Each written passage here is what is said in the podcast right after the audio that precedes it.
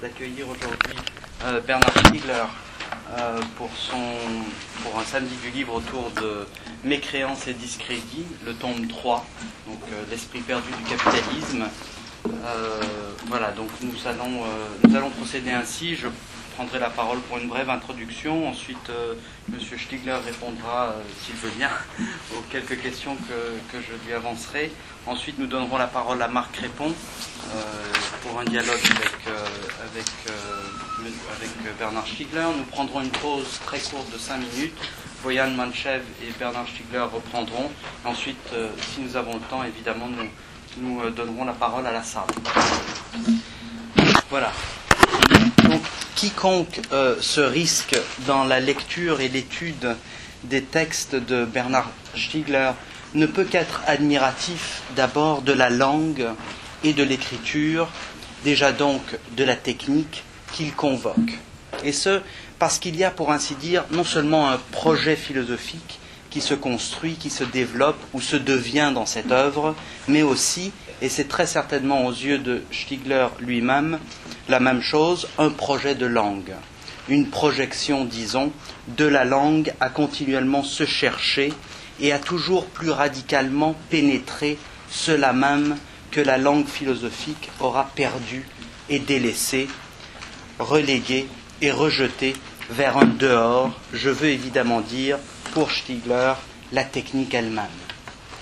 En ce sens, le primat, entre guillemets, ou la présupposition de fond, encore entre guillemets, nous dirons donc l'envoi de la philosophie de Stiegler, est bien le constat que la philosophie s'est constituée en perdant, en perdant la question de la technique, et ainsi en reléguant celle-ci à un simple dehors, la philosophie se sera autorisée à créer et construire son dedans, son noyau, son cœur réflexif, au sein duquel elle peut désormais se définir et s'identifier.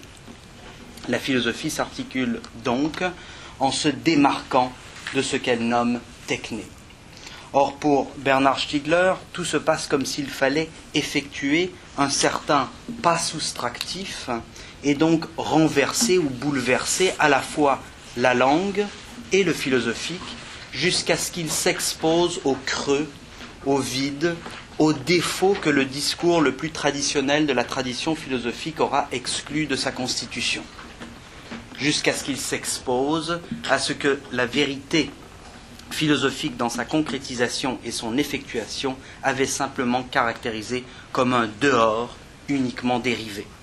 En ce sens, et Stiegler le rappelle dans presque tous ses ouvrages, et surtout dans les entretiens qu'il a réalisés avec Elie During, dont nous excusons la présence aujourd'hui, il ne s'agit nullement ici d'élaborer une philosophie de la technique. La philosophie ne peut que rater la technique au moment même où la techné s'indique comme question. Et donc, pour autant que le logos ne laisse aucune originalité à la technique, eh bien, il ne peut y avoir de philosophie de la technique. Cependant, c'est précisément en ce qu'elle, la technique, excède les limites de la philosophie qu'elle appelle par la même, chez Stigler, une graphique de la supplémentarité où les schèmes philosophiques traditionnels sont et peuvent être réinterrogés, voire ébranlés. En ce sens, la technique revient de là où elle aura été circonscrite par le discours philosophique, ou le manque de discours philosophique hantait ce discours même. Cette revenance, cette spectralité inattendue expose le discours philosophique à revenir sur son élaboration, sur sa lettre et son intention, en marquant une certaine possibilité impossibilisante de la logique philosophique et ainsi la nécessité d'une redéfinition technique des concepts dont cette logique se sera armée contre la technique elle-même. En somme, il s'agit donc de resituer et d'inscrire au cœur du devenir et comme son essence même une revenance technique et tout le lexique propre à cette revenance. S'ouvre ainsi une possibilité donc pour la pensée, celle de penser son propre défaut de pensée, de revenir sur, ce qui en elle aura été perdu et de réinterroger ce qui, dans son esprit, aura été et se sera par là même abandonné. Avant de déployer donc l'opération de réinterrogation provoquée par cette revenance, j'en profite pour situer déjà une première question à Bernard Stiegler, c'est évidemment le rapport qu'il entretient ou pourrait entretenir avec un philosophe peu cité par lui, je crois, c'est évidemment Hegel, qui n'est pas étranger à cette logique, du moins j'espère, de la spectralité. Non pas certes n'importe quel Hegel, non pas celui de la totalité accomplie du sens dans la science absolue de la logique, mais celui qui en serait, pour ainsi dire, resté à la phénoménologie de l'esprit à un moment, plus précisément, dans la phénoménologie de l'esprit, celui de la conscience, où, comme vous le savez, la technique est définie par Hegel comme un négatif pur, un négatif qui n'appelle pas et ne s'appelle pas à l'Aufhebung, et donc qui s'exclut soi-même du déploiement, du cheminement de l'esprit vers son absoluité. Je me demande, Bernard Stiegler, si vous n'êtes pas un curieux hegelien, resté au moment de cette technique sans relève possible et donc écarté du déploiement du sens parce qu'elle invaliderait le sens. Je dis cela non pas parce que je soupçonnerais un hegelianisme caché dans votre pensée, non pas parce que je soutiendrais, comme Hans Karl Siegert euh, le fait dans son récent article intitulé The Repetition of Hegelianism in French Theory, que vous déployiez une dialectique à partir de la technique, comme Hegel l'a, déployé à partir de l'Aufhebung, mais bien plutôt parce que je souhaiterais vous demander quelle est pour vous, dans votre critique de la transcendance, quelque chose qui n'est pas sans euh, déplaire à Hegel, et la réaffirmation d'une certaine immanence individuante, le statut de la loi. Je ferme la parenthèse hegelienne. Une des profondes réinterrogations à laquelle cette revenance de la technique aura soumis la pensée, c'est pour Stiegler la question du temps. Tout au long de son travail, Bernard Stiegler aura analysé le devenir humain comme processus d'individuation et de co-individuation qu'il répartit en trois points indissociables. L'individu psychique, l'individu collectif, l'individu technique. Or, en tant que processus global d'individuation, ces systèmes psychiques, sociaux et techniques supportent une temporalité, hein, la, question du temps, que Stiegler, dans une puissante reprise de Husserl, en le pliant, euh, analyse en s'appuyant sur le concept de rétention. D'abord, le temps du système psychique est défini par euh, Stiegler, en reprenant Husserl, la rétention primaire, hein, qui constitue donc simplement le passage du temps présent pour un psychisme et qui se trouve et qui se transforme en rétention secondaire en devenant le passé de ce, psychisme ou ce qu'on pourrait appeler avec Husserl son expérience vécue. Le temps du système social est donc celui des rétentions secondaires partagées dans une sorte de communion par des, par des individus psychiques soit parce qu'ils ont vécu des rétentions primaires coordonnées, on aurait vécu la même expérience, et donc devenus secondaires collectivement, soit parce qu'ils ont été les héritiers de rétentions secondaires qui n'ont pas vécu, mais qui leur ont été léguées par le système social, l'éducation, en tant qu'héritage des organisations sociales et du passé commun dont elles sont les concrétions. Alors, le temps du système euh, technique est celui des rétentions tertiaires, dit Stiegler, ou encore des objectivations de l'expérience sous forme de traces, mot je crois qu'il prend à, Derrida, de spatialisation du temps vécu, qui permettent que ce temps spatialisé soit réactivé, retemporalisé, disons réinterrogé, soit par les individus, les individus psychiques isolés qui par là même accèdent à un passé non vécu, soit par des individus sociaux c'est-à-dire par des collectifs d'individus psychiques où peuvent se stabiliser les organisations sociales. Ainsi, la technique, en tant que rétention tertiaire, est appréhendée comme une constituante anthropologique.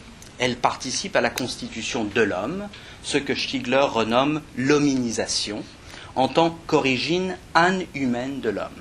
Et donc, l'homme est un vivant qui n'a de qualité que dans un ajout un supplément d'artificialité. Son essence est composée, pour ainsi dire, d'artefacts, ce qui marque qu'elle est toujours sujet de débats, de controverses, de polémiques et même de guerres.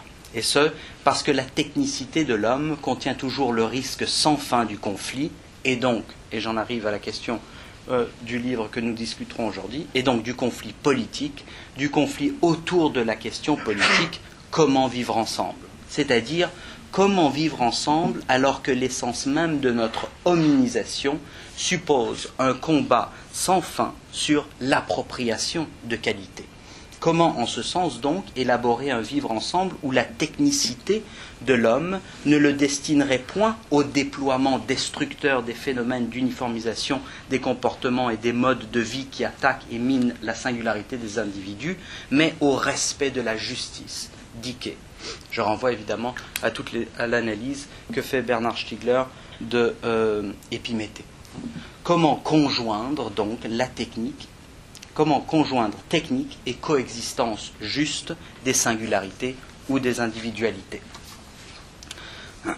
La question politique est donc celle-ci, plus précisément à partir du livre que nous discuterons, comment penser nos systèmes politiques, et en particulier donc le capitalisme, la productivité de la consommation, contre tous les phénomènes destructeurs qui les menacent au point de se métamorphoser en guerre c'est dire quel rôle joue ici la technique numérique dans le devenir de nos systèmes politiques. Peut-elle avoir un autre devenir que celui des monopoles et du contrôle de la distribution, ce par quoi le capitalisme, en niant la singularité, s'autodétruit? L'objet de notre discussion aujourd'hui portera très certainement euh, à la possibilité de répondre à cette question politique, non seulement théoriquement, mais avec cette exigence propre à la pensée de Stiegler, celle de passer aussi à l'acte, ou d'inventer des outils, des techniques, disons, des armes, pour reprendre le titre du, séminaire qu'il anime avec Marc Crépon, euh, Georges Collins et Catherine Perret, ici même, au Collège international, pour lutter contre ce destin destructeur de notre contemporanéité, mais avant de laisser la parole à notre discussion, j'aimerais suggérer une piste, car j'ai ouï dire que vous euh, travaillez sur l'aimer, sur la possibilité aimante de l'hominisation, une piste donc que je formulerai en question. L'hominisation aurait-elle dans et par la technique donc un horizon prophétique, une loi en somme prophétique vers laquelle elle tendrait, ou encore est-il permis de penser pour vous un amour technique comme prophétie politique, ou peut-être, mais là j'imagine que je me risque dans une sphère un peu trop lointaine, une prophétie religieuse? Merci beaucoup, Joseph Cohen. D'abord, je vous remercie parce que c'est vous qui avez pris l'initiative de cette rencontre et, j'en suis touché. Je suis très, très attaché à cette institution qu'est le Collège de philosophie. Euh, et donc, je suis reconnaissant d'abord d'avoir pris cette initiative. Euh, et merci de, cette lecture euh, qui englobe un peu tout le parcours. Suis aussi à ça aussi très sensible parce qu'on me reproche souvent d'écrire trop.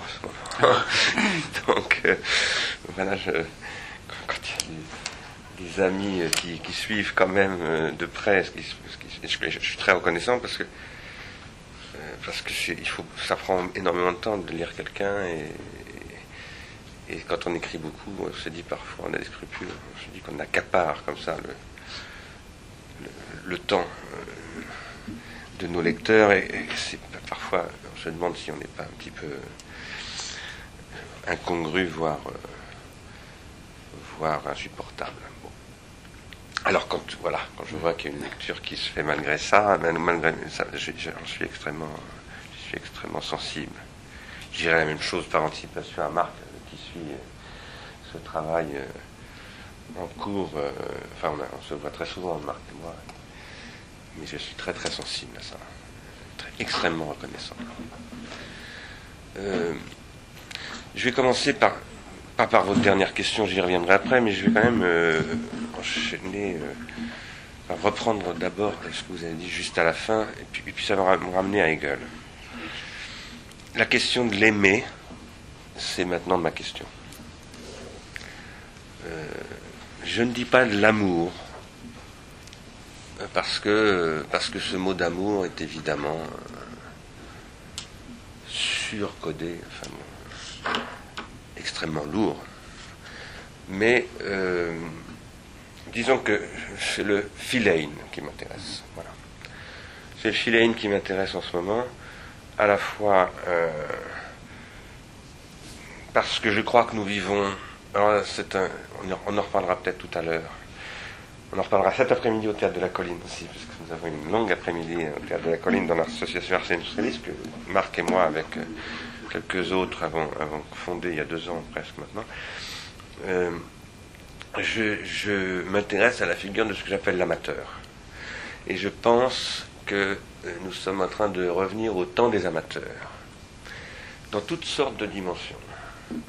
D'abord dans une dimension sociologique, médiatique, technique, qui peut apparaître extrêmement vulgaire, parce qu'on en parle si vulgairement. Un des grands problèmes de notre époque, c'est que les objets deviennent vulgaires parce qu'on en parle vulgairement. c'est un très grand problème. On a, nous vivons dans une époque qui, produit de la, parole vulgaire en énorme quantité et qui s'approprie tous les objets qui ne sont pas vulgaires mais qui du coup les vulgarise et au, pire sens du mot. En tout cas, euh, il y a un temps des amateurs pour moi qui se, qui se produit, euh, qui se déploie en ce moment. On en reparlera peut-être tout à l'heure. En tout cas, j'en reparlerai moi cet après-midi au théâtre de la colline. Euh, dans un contexte qui est celui de ce qu'on appelle Internet, ou les technologies coopératives et toutes ces choses-là, où on voit des écrivains amateurs, des ceci amateurs, des cela amateurs, etc. je dirais aussi euh, des politiciens amateurs ou des, citoyens amateurs, euh, et ce que convoque Madame Royal dans sa démocratie participative, d'une certaine manière, c'est ça, même si, évidemment, je suis personnellement très, très, très critique sur cette convocation. Mais je dis ça pour poser d'abord en principe qu'un citoyen, c'est un amateur c'est un amateur de vie politique. On ne peut pas être citoyen si on n'aime pas la vie politique. Et, c'est ce que dit précisément Aristote quand il pose la filia au cœur du processus. Je suis convaincu de cela. Et deuxièmement, euh, on est citoyen quand on est de près ou de loin affecté par la philosophie.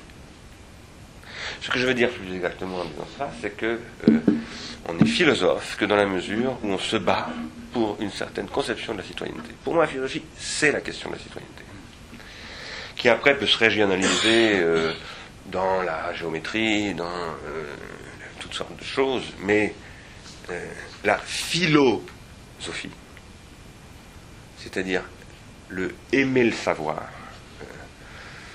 l'amour du savoir, c'est un affect politique qui consiste à être particulièrement amoureux de la cité ça que je, mon héros est Socrate. L'amour à mort de Socrate. J'ai parlé de ça à propos de Jacques Derrida. Euh, vous étiez là. Euh, moi, j'ai toujours considéré que Jacques Derrida était une sorte de Socrate parce qu'il était prêt à, aimer à mort, en, ne cédant à aucun prix. Lui qui a tellement écrit sur la vie, la mort, c'est-à-dire sur la technique, c'est ce que je lui ai toujours dit en tout cas, euh, ne, ne, pas sur son désir, comme on aurait dit dans un langage un peu lacanien. Euh, je pense que, euh, enfin, aujourd'hui, ce qui m'intéresse, c'est cette question, et c'est cette question comme rapport entre le désir et la technique. Je fais une parenthèse. Vous avez parlé de langue philosophique, de techné, de spectralité. Quand je vous ai parlé de ça, j'ai noté Zanunzeit en passant, parce que, euh, évidemment, la, faute d'Épiméthée, l'interlocuteur central pour moi, c'est Heidegger, et ce sont certains paragraphes de Zanunzeit. Euh, et cette question de la revenance et de la spectralité, c'est la clé pour moi, de, enfin la clé, pas une clé, mais disons, c'est le, pivot, disons, l'élément pivot du livre de Heidegger, là où ça bloque. J'ai essayé de montrer, moi, que Sein euh, constitue une machine spectrale, enfin une machine, c'est un langage trop deleuzeien, mais un, dispositif, un être là le spectral, euh, et que cette spectralité suppose la Weltgeschichtlichkeit qui est évoquée euh, à, la fin de Sein qui est envisagée de très, très, très sérieusement comme peut-être la condition de la précédence du passé sur le design, etc. Le fameux paragraphe 6 de Sein Insight, et qui est finalement écarté. Moi j'ai une thèse là-dessus, sûrement discutable, mais c'est que, c'est que ce que Heidegger lui-même a, caractérisé comme une butée qui l'a empêché de terminer sein et qui finalement lui a fait prendre un tournant et passer du Dasein à la question de l'histoire de l'être, mhm. c'est-à-dire une sorte de hegelianisme euh, ah bon C'est cette problématique-là. Euh, problématique de la revenance et de la spectralité, qui est par ailleurs la problématique de Jacques Derrida. Euh, parce que c'est ça le plus. la, question de la trace chez Jacques Derrida, tout ça, c'est la question de la hantise.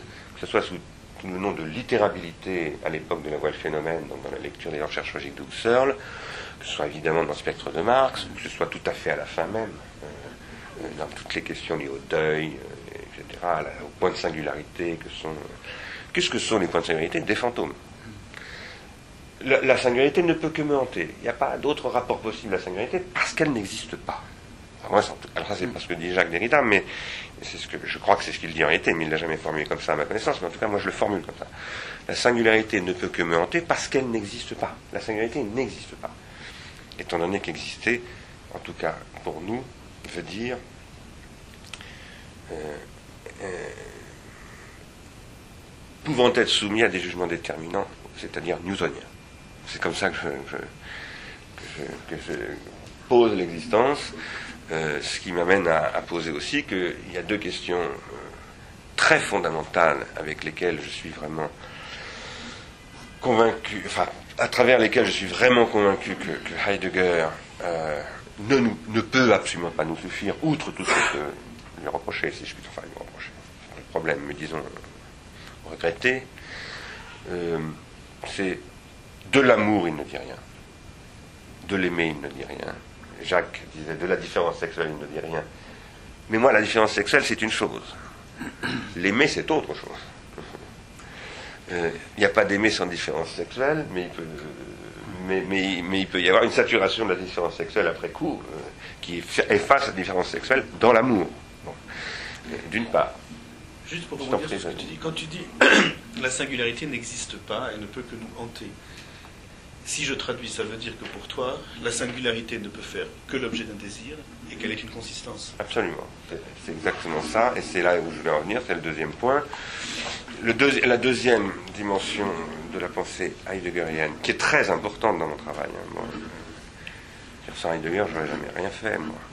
Euh, quoique après, quelques, dire, distances que je puisse prendre ensuite après cette vis-à-vis de cette œuvre plus ou moins d'ailleurs, dans les, enfin, sans Heidegger, tout mon truc, ça ne tient pas, ça, n'aurait pas pu exister. Euh, le deuxième point, c'est la question de l'immortalité. Euh, je pense que chez Heidegger, il y a quelque chose qui est refoulé, qui est y compris lié à son origine même. Son entrée en philosophie est une entrée euh, religieuse, pas seulement théologique, mais proprement religieuse il y a quelque chose qui, qui, ne, qui, ne, qui ne fonctionne pas, qui, est stupéfiant quand même, parce que la question de l'immortalité dans l'histoire de la métaphysique était, on pourrait presque dire, c'est la question.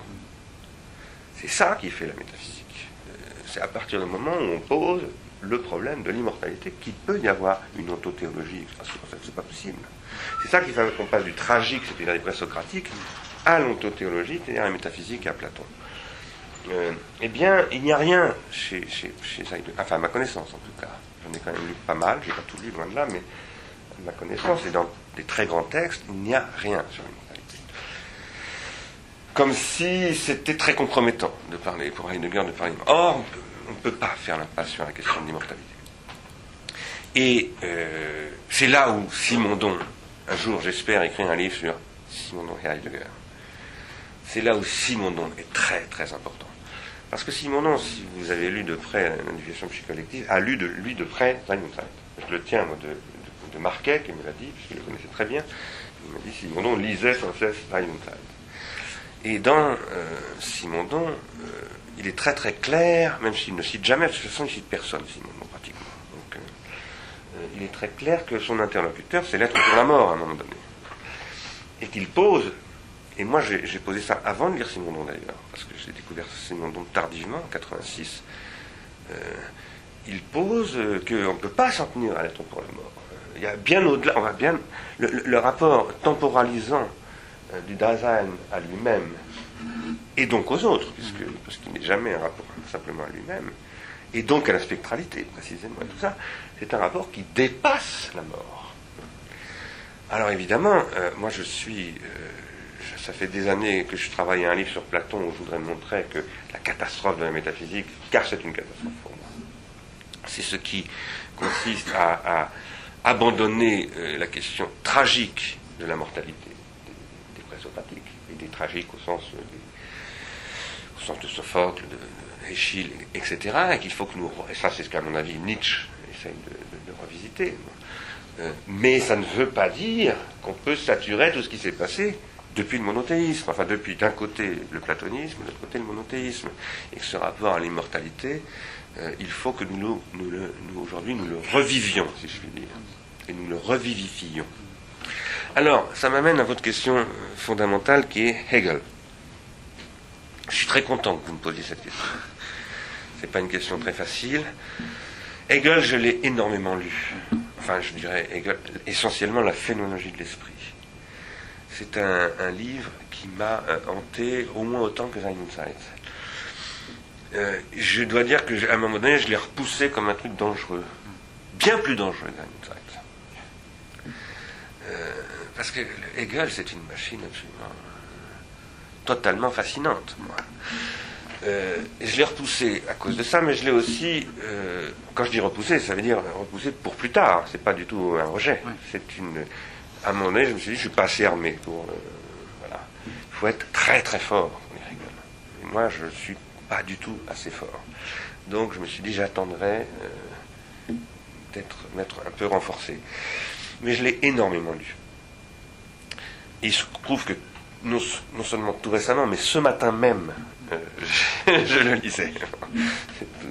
Euh, parce que je suis en train d'écrire un truc sur Simondon, et, il, y a une espèce de, dialogue très secret entre Simondon et Hegel aussi, sur la fameuse substance-sujet.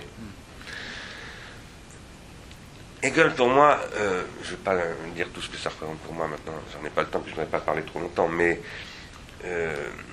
il y a quelques années, quand j'étais en train d'écrire euh, Le temps du cinéma, euh, j'avais pris toute une série de notes sur Hegel et la découverte de la question de l'extériorisation.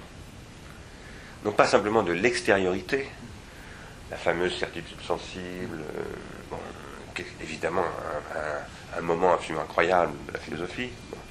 C'est la question des hypomnématas déjà posée, et d'une façon absolument fabuleuse mais euh, le processus d'extériorisation. Hegel pense évidemment une processualité, la dialectique est une forme de processualité, et, il pense cela, je crois, pour la première fois, dans un droit qu'il fait, qui est fait par un philosophe à ce que j'appelle moi les rétentions tertiaires, ce que lui appelle la mémoire objective, c'est-à-dire la trace. Et euh, c'est ça qui va conduire euh, Marx à, commencer à poser euh, la technique en tant que technique de production. C'est là que Marx est, à la fois très important et pas suffisant, parce qu'il limite un peu. Mais euh, c'est ça, c'est ce, moment hegelien de, la pensée du processus d'extériorisation qui va rendre possible la pensée marxienne. Et de ce point de vue-là, enfin, moi je dois beaucoup évidemment à ma lecture de la phénoménologie. La phénoménologie de l'esprit, ça décrit un processus d'extériorisation, d'extériorisation et d'intériorisation. Et c'est un processus qui consiste à dépasser l'opposition entre intériorité et extériorité, déjà bien avant les critiques euh, que Derrida va faire à ces oppositions métaphysiques, y compris chez Hegel lui-même, qui existent bien sûr, les... mais bon, un hegelien euh, convaincu répondra toujours à Derrida, mais non, c'est pas vrai, il n'y a pas d'opposition, puisqu'il y a la dialectique, que c'est pas un système d'opposition, c'est beaucoup plus compliqué que ça. Et je dirais d'ailleurs que Jacques Derrida s'est toujours méfié du discours sur la réappropriation, plus exactement sur ce qu'on appelle souvent l'intériorisation, parce qu'évidemment, il voulait poser qu'il n'y a pas de propre, et donc s'il n'y a pas de propre, il ne peut pas y avoir de réappropriation. Mais si on pose que euh, l'appropriation, que lui appelle une exappropriation, c'est la structure de l'objet du désir. Quand je m'approprie l'objet, il me décentre déjà, il me remet hors de moi, en quelque sorte. Ça, c'est la passion. Euh, c'est la passibilité, aurait peut-être dit Lyotard, fondamentale. Euh, cette, cette, structure, chez Hegel, on pourrait dire, bah, elle est processuelle. C'est-à-dire que, bien entendu, que Hegel est tout à fait d'accord pour dire que dès que je réintériorise, déjà je réintériorise. Puisque c'est un circuit. Et moi, j'essaye de décrire, dans, dans les bouquins qui s'appellent La misère symbolique, j'essaye de décrire le désir comme un circuit. Et ça, ça ressemble énormément à ce que dit Hegel. Pour autant, je ne suis pas hegelien.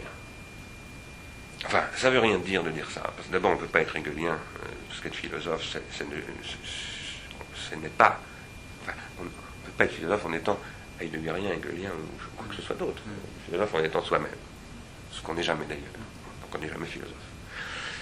Mais, euh, par ailleurs, je ne suis pas hegelien, pour une deuxième raison, c'est que j'ai un, presque un conflit avec Hegel parler comme ça, ce qui est un peu ridicule. Il y a dans l'introduction ou la préface, je ne me souviens plus tout à coup, de la phénoménologie de l'esprit, cette phrase la philosophie va enfin pouvoir déposer le nom d'amour, son nom d'amour du savoir, pour devenir savoir absolu. Ah ça, c'est le le point, c'est à la fois, c'est ça le moment hegelien en propre.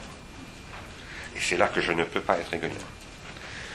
Mais quand je dis que je ne peux pas être hegelien, ça ne veut pas dire que je ne vais pas lire ça extrêmement attentivement. Que veut dire Hegel quand il dit la philosophie va pouvoir enfin déposer son nom d'amour du savoir eh ben Moi, je le lis euh, avec maintenant, ce qui est nouveau pour moi, hein, ça fait que quelques années, avec Max Weber. Je me dis, mais en fait, ce que Weber décrit comme désenchantement du monde, c'est Hegel qui le pense en philosophie depuis 1800 et quelques. Parce que ce processus de dépôt du nom d'amour du savoir est un processus de désenchantement de la philosophie. Le savoir absolu, c'est une philosophie désenchantée. Euh, et qu'on pourrait traduire en une philosophie, ce qu'ont fait pas mal de, de, Hegeliens d'ailleurs, une philosophie du capitalisme efficient, de la Wirklichkeit euh, capitaliste. Et j'arrive pas, il y avait un philosophe qui, ici, j'arrive pas à retrouver son nom qui venait ici au collège de philosophie il y a une vingtaine d'années, qui développait toute une théorie comme ça de Hegel comme étant le vrai penseur du capitalisme. Il y a chez Hegel une question du désir. Je dois énormément, moi, Hegel. Euh, quand je vous dis euh, phénomène de l'esprit, c'est pas seulement ça. L'histoire de la philosophie de Hegel, c'est ce qui m'a tout à coup fait comprendre l'importance du traité de l'âme d'Aristote, parce que Hegel lui donne un poids énorme, ce traité de l'âme. Et pourquoi est-ce qu'il lui donne ce poids? C'est parce que dans ce traité de l'âme, il y a la question, posée la question du désir. Et chez Hegel, la dialectique est une dialectique, bien entendu, du désir. Comme la Kojève l'a tellement souligné, désir, reconnaissance, etc. Sauf c'est un désir destiné à s'épuiser et à s'épuiser euh, dans une espèce de savoir absolu, c'est-à-dire de satisfaction absolue. On pourrait même dire d'autosatisfaction absolue du savoir. Or moi je crois qu'un savoir satisfait ne, sait plus rien. Euh, le savoir, c'est Hegel qui me l'a appris, bien entendu. Euh, ah, c'est lui qui, qui m'a appris tout ça. Et inquiétude, skise, etc. Alors, après, la question, ça serait comment interprétez-vous, Stigler, la science de la logique? Ben, Je vous répondrai que j'en sais rien du tout, parce que ça fait, ça fait 20 ans que je diffère de faire une lecture sérieuse de la science de la logique, qui m'a toujours dépassé, je ne vous le cache pas du tout. Euh, maintenant, euh, évidemment, la question devient quoi de la technique chez Hegel? Euh, et, vous, en parliez comme la question d'un négatif pur. C'est Hegel qui. Oui, oui, bien sûr. Bien sûr. Euh, toute la question est le négatif. Euh, et là, euh, c'est là que c'est là que là, il faut, il faut discuter avec Simondon. Il faut discuter Hegel avec Simondon et Simondon avec Hegel, pour moi. je ne pense pas en termes de négatif. Plus exactement, je ne pense pas en termes dialectiques, je ne pense pas en termes de relève, et donc je ne pense pas en termes de, thèse et d'antithèse et de synthèse. Euh, et, je ne pense pas la technique comme étant une pure médiété, si je puis dire. Euh, je pense que euh, la technique, c'est ce qui constitue précisément le passage de l'individuation vitale à l'individuation psychosociale en transformant, un Hegelien dirait peut-être en relevant, en transformant le pulsionnel en libidinal, c'est-à-dire en, en en sublimation, en processus de socialisation. Et ici, euh, euh, la technique, c'est ce qui c'est ce qui concrétise sous des formes extrêmement diverses extrêmement diverses. Donc, par exemple, ce que je fais en ce moment, parler, pour moi, est une technique. Euh, technique du corps, la façon dont je me comporte, etc. Ou bien l'enregistrement qui se fait euh, en ce moment sur les magnétophones. Toutes ces choses-là, ce sont des modalités de la technique. La technique, ici, c'est ce qui transduit, ce qui transduit, euh, c'est-à-dire, qu'est-ce que ça veut dire ce qui transduit? Transduire, c'est un verbe que j'ai fabriqué à partir du, verbe, du mot transduction de, de, Simondon. Transduction disant qu'on a pensé la déduction, l'induction, la réduction, on a maintenant pensé la transduction. Et qu'en réalité, euh, il n'y a que des relations. Que les relations doivent se penser par leur milieu, c'est là que Simondon inspire Deleuze, il faut partir du centre, pas des extrémités. Et que euh, ce milieu est un milieu technique. Euh, la technique étant ici pas simplement le négatif, pour le coup, c'est l'élément. Hegel aurait dit c'est l'élément. Ce que Hegel a posé comme étant l'élément dans la logique, euh, et qui le conduit précisément à cette, science de la logique, euh, moi je dis bah, cet élément c'est une technologique. Donc il faut maintenant faire une science de la technologique entre guillemets, science, bien entendu. Parce que ce n'est pas une science, c'est une politique. Euh, et c'est une politique précisément parce que Simondon le dit très très bien, euh, on ne peut pas connaître l'individuation sans s'individuer soi-même en la connaissance, c'est-à-dire sans, sans, transformer l'objet que l'on connaît. Donc ça n'est pas une connaissance. C'est un savoir, et ce savoir est politique. Alors ça c'est moi qui le dis, c'est pas Simondon, c'est la conséquence que j'en tire. Après, euh, bon, j'avais développé tout un discours sur le double redoublement épocal, euh, parce que par ailleurs, néanmoins, je pose que la technique a un caractère de précédence. Pourquoi? Parce que elle constitue la condition de possibilité d'accès au pré-individuel. Euh, que, que, ça, ça nous renvoie à ce que je disais tout à l'heure sur Heidegger et sur Simon et, et, donc, elle a une espèce de euh, c'est une phase, dirait euh, Simondon. C'est une phase dans le devenir de l'être qui est toujours dans le pré-individuel. C'est sa prothéticité. Euh, là où Simondon parle de phase, Heidegger parle d'extase. Puisque chez, Simon, les phases de l'être donnent les extases temporelles. Et cette, euh, cette euh, technicité euh, est une phase donc du pré-individuel, mais elle n'est pas simplement, elle est ce qui fait l'unité, enfin l'unité là, le lien entre le pré-individuel et les phases de l'individuation, l'individuation psychique, l'individuation collective, la trans-individuation. Il n'y a pas de possibilité de trans-individuation sans la technicité. Autrement dit, ça ne peut pas être simplement le moment du négatif. Euh, c'est, en tout cas, euh, et, du coup, euh, précisément, il ne s'agit pas de penser en termes de dialectique, mais précisément d'individuation. Et dans l'individuation, il n'y a pas de succession de phases chez Simondon, et, c'est ce que je reprends à Simondon. Alors après, je vais, bientôt m'arrêter parce que je voudrais. mais après, il y aurait énormément de choses à faire sur le rapport entre individu et pré-individuel et individuation transindividuelle, etc., chez Simondon, tels que je les utilise, et je ne les utilise pas dans un sens simondonien, moi j'ai tort, hein, parce que Simondon ne se lisait pas comme je le lis moi. Il y aurait des analyses étroites à faire entre ça et le, la substance sujet, donc la proposition spéculative, etc. Ça, c'est tout un travail que j'espère un jour avoir le temps de faire, que je n'ai pas du tout commencé, mais qui est extrêmement important, à mes yeux. Euh, vous, vous m'interrogez sur la question énorme, et je ne vais pas vous répondre, du statut de la loi dans cette affaire.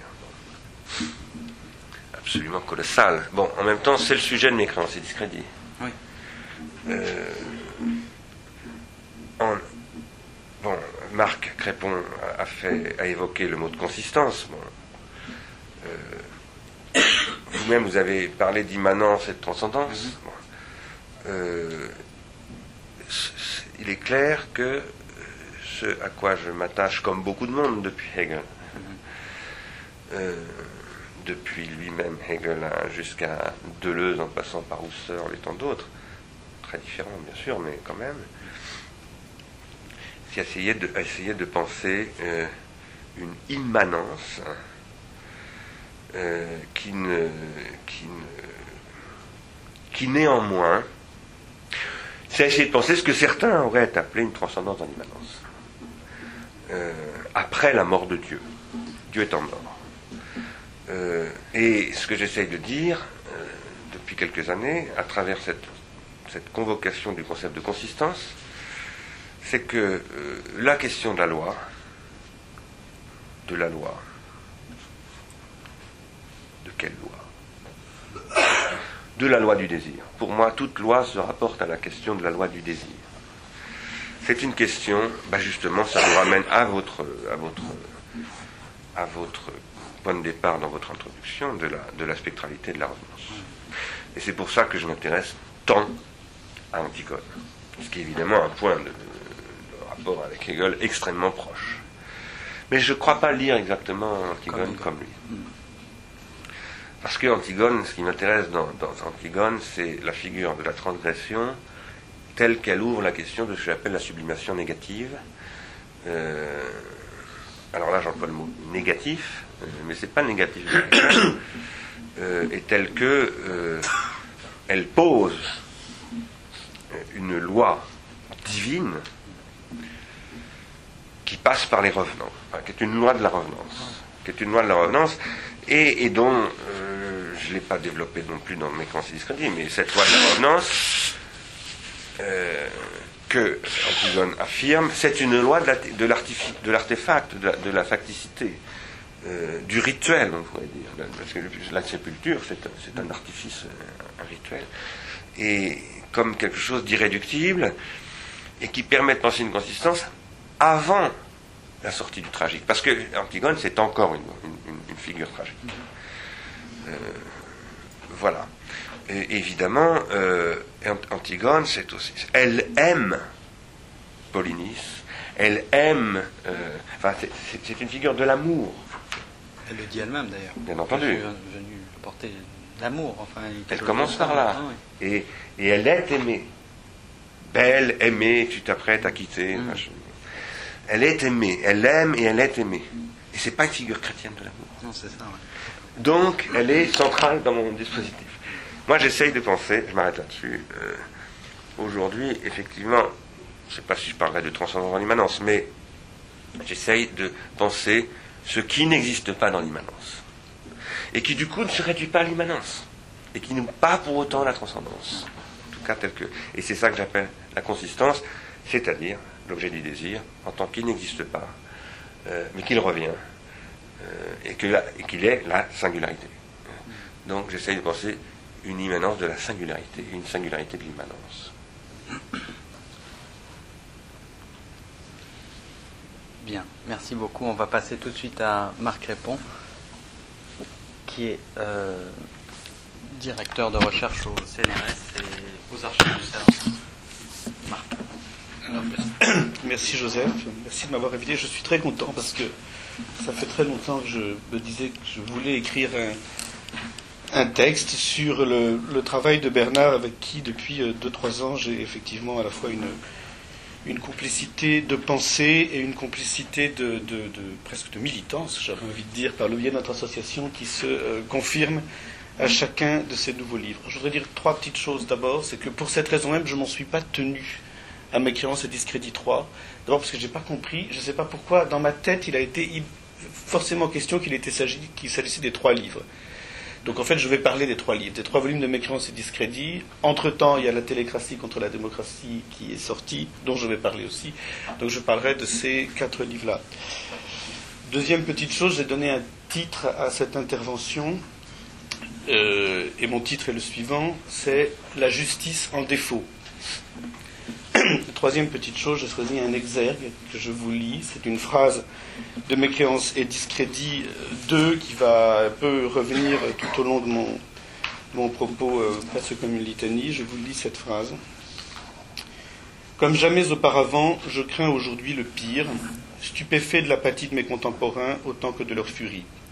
Je m'en trouve mélancolique, en hauteur, pardon, je m'en trouve mélancolique, en colère et honteux de cette mélancolie, cependant qui est tant à la mode, comme si elle devait devenir notre mode d'existence même ou d'inexistence, parfois doucereuse, toujours si profonde, et philosophique néanmoins, et qui nous fascine et qui nous tue.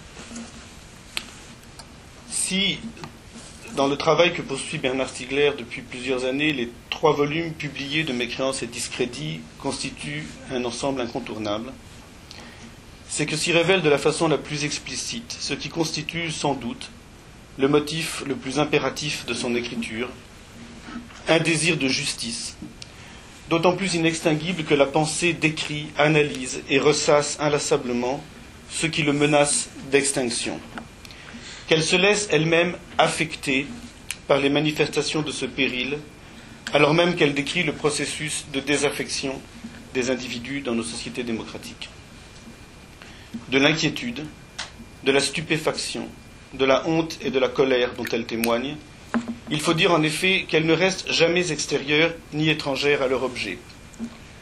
La pensée qui les soutient ne se contente pas de dénoncer un état de fait, les misères symboliques, spirituelles ou politiques qui nous gagnent. Elle s'efforce, au gré des livres qui en ponctuent le déploiement, de réaffecter nos vies exposées à l'oubli, à l'ignorance ou au déni de ce qui devrait les atteindre et les déranger, la disparition des affects. Elle poursuit l'objectif suivant produire un nouveau frais et transmettre conjointement la conscience affectée et le désir lucide de ce qui nous manque en tant qu'il nous fait défaut, à commencer par la justice, donc, de façon principielle, dans le second volume de Mécréance et discrédit des sociétés incontrôlables d'individus désaffectés, mais aussi plus récemment la filia, notamment dans la télécratie contre la démocratie. Or, ce qui nous manque, la justice ou la filia, qui ne se laissent pas penser l'une indépendamment de l'autre, dont tant de forces contribuent à nous dissimuler le défaut, c'est-à-dire à éteindre le désir, ce qui nous manque ne concerne chaque individu singulièrement que dans la mesure où il devrait le lier à d'autres. Le défaut est toujours celui d'un lien ou encore d'une association. Ce que la pensée nous enjoint de réapprendre à désirer sous les noms de justice et de filia, c'est ainsi d'abord et avant tout une certaine façon d'être ensemble, autrement dit de constituer un nous. S'il est vrai, par conséquent, que dans mes créances et discrédits, comme dans la misère symbolique, ou dans la télécratie contre la démocratie, la pensée elle-même se laisse affecter, qu'elle se donne délibérément comme une pensée passionnée, la passion qui l'anime et qui la dirige vers les objets qui la retiennent, y compris les technologies de l'esprit, n'est rien d'autre que la passion du collectif.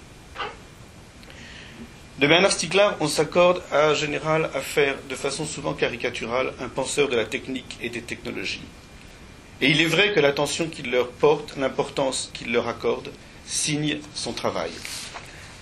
Mais cette intention et cette importance, cette attention et cette importance ne trouvent elles-mêmes leur justification ultime que dans le souci de comprendre comment elles peuvent lier et associer, diviser ou séparer les individus.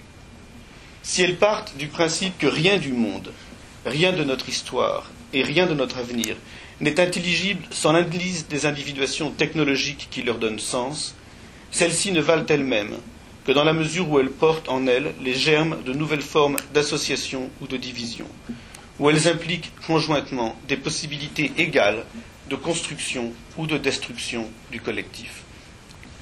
Elle suppose par ailleurs que soit analysé avec la plus extrême rigueur qui participe à ou partage ces mutations et de quelle façon, et qui s'en trouve exclu, réduit à n'en percevoir et à n'en subir que les effets négatifs.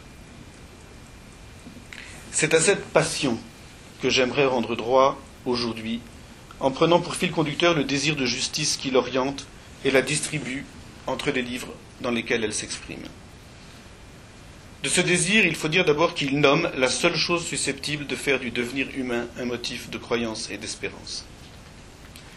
S'il est vrai, comme Bernard l'a avancé dans ses ouvrages précédents, que ce devenir compose ce qu'il a appelé les trois brins de l'individuation l'individuation psychique, l'individuation sociale et l'individuation technique, la justice désigne le réquisite impératif de leur cohérence mutuelle, tandis que leur incohérence voulue, entretenue, sinon même calculée, signifie toujours une source de désespoir et d'incrédulité dans l'avenir.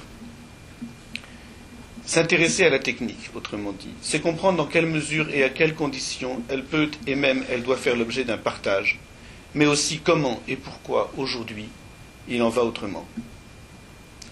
De Bernard Stiegler, nous avons appris depuis longtemps qu'il n'y a pas d'individuation qui n'implique l'appropriation des techniques qui la rendent possible, que l'histoire de l'humanité est faite de ces appropriations complexes, de leur mémorisation et de leur transmission. Et nous avons retenu simultanément qu'elles ne sont jamais individuelles, que toute individuation engage, d'une façon ou d'une autre, une transindividuation qui peut être compromise, confisquée, faire l'objet d'un court-circuit.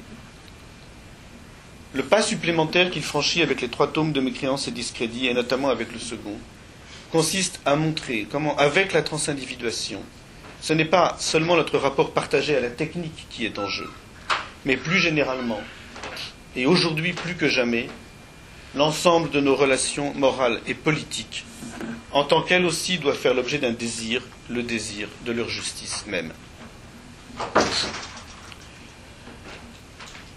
Pour que soit assurée la cohérence entre les trois brins de l'individuation, il faut que la rationalité technique, à commencer prioritairement par celle des technologies de l'esprit, s'articule à tout le moins à un désir de rationalité sociale.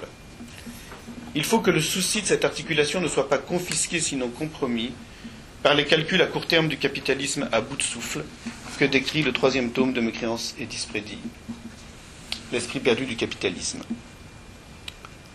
On dira sans doute que le capitalisme a toujours eu le souci de l'ordre et du droit. Mais précisément, ce désir de rationalité en tant que désir ne saurait se laisser replier sur un tel ordre et un tel droit.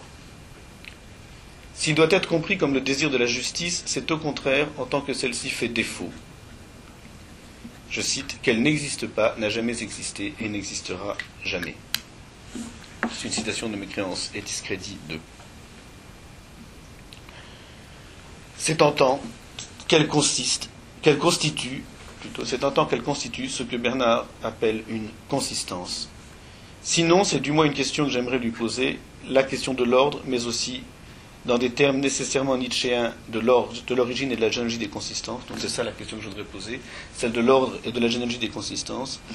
Donc c'est en tant que la justice constitue ce que Bernard appelait une consistance, sinon donc la première d'entre elles l'ordre des consistances. Est-ce que la justice, c'est la première des consistances? La justice ainsi est d'abord et avant tout l'objet d'un désir d'avenir, le désir de cette cohérence entre les trois brins de l'individuation qui rend vivable la vie commune des hommes constitutivement techniques. Elle suppose une politique éclairée qui fasse de cette cohérence son objectif, qui sache autrement dit que les technologies industrielles, à commencer par les technologies de l'esprit, ne sont un facteur d'avenir l'objet d'une croyance et d'une espérance que si elle participe de la projection partagée d'un désir commun, je cite, d'un désir commun qui est une croyance dans l'avenir du processus tout entier, une croyance dans la justice. Je cite ici toujours un passage de mes créances et discrédits 2. La justice qui n'existe pas est en cela ce droit et ce devoir que l'individuation a de se projeter comme l'organisation de son avenir même, en tant que son avenir ne peut être que son désir d'avenir. La passion du collectif qui anime, chacun de ces livres, c'est la passion de ce défaut de la justice.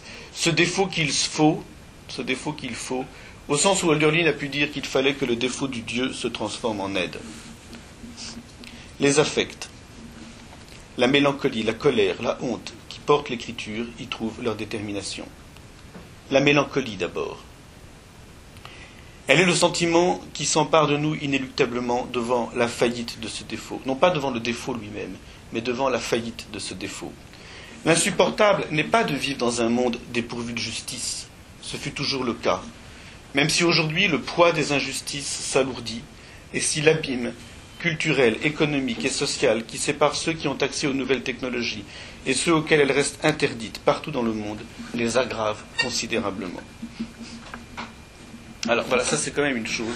C'est que je, si c'est pas une critique, c'est pas une remarque. Je trouve que cet abîme-là entre, euh, je trouve que tu ne parles pas assez de ceux qui n'ont même pas accès aux technologies dans le monde.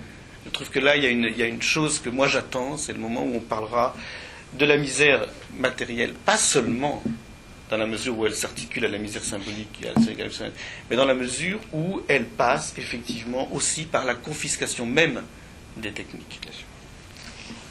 Non, l'insupportable qui précipite dans les gouffres de la mélancolie est de vivre dans un monde dans lequel c'est le désir même de justice qui est atteint, ou du moins qui ne se partage plus, parce que les gens avec lesquels on voudrait pouvoir le faire, tout à chacun, semblent retenus ailleurs, prisonniers, aliénés, résignés, et c'est souvent découragés, sinon désespérés. La mélancolie nous gagne parce qu'en dépit des souffrances incommensurables occasionne un sentiment d'injustice croissant, le désir de justice, comme désir, peine à s'éveiller et à s'exprimer. La colère, ensuite. Parce que si, d'aussi loin qu'il existe, la justice ne fut jamais l'affaire du capitalisme, il est davantage inédit qu'il menace d'étouffement et de destruction son désir même. Ce qui met en colère, c'est la cécité des vues à court terme, c'est l'enfermement dans les intérêts d'un présent aveugle qui signifie toujours la confiscation de l'avenir.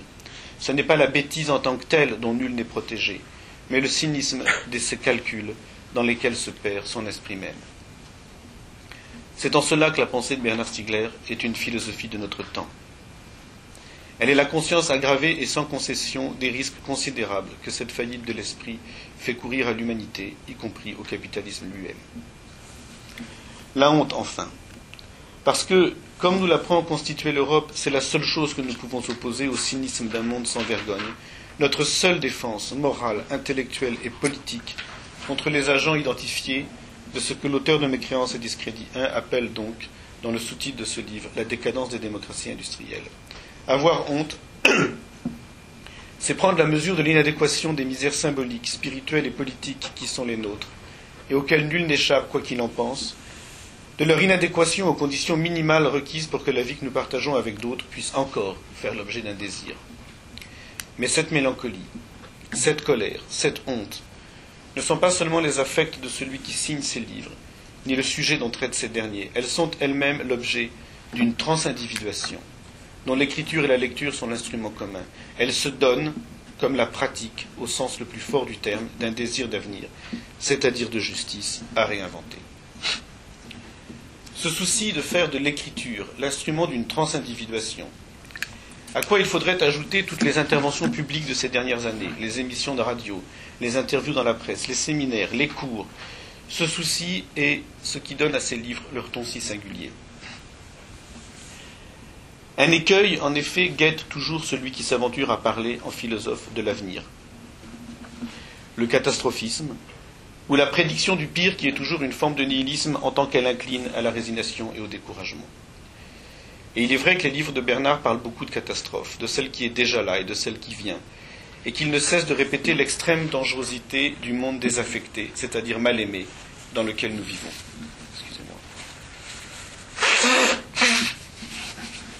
Et pourtant, rien n'est plus étranger à sa pensée que le repli sur soi qu'il finisse toujours par signifier car en aucun cas la catastrophe n'épuise le sens du possible.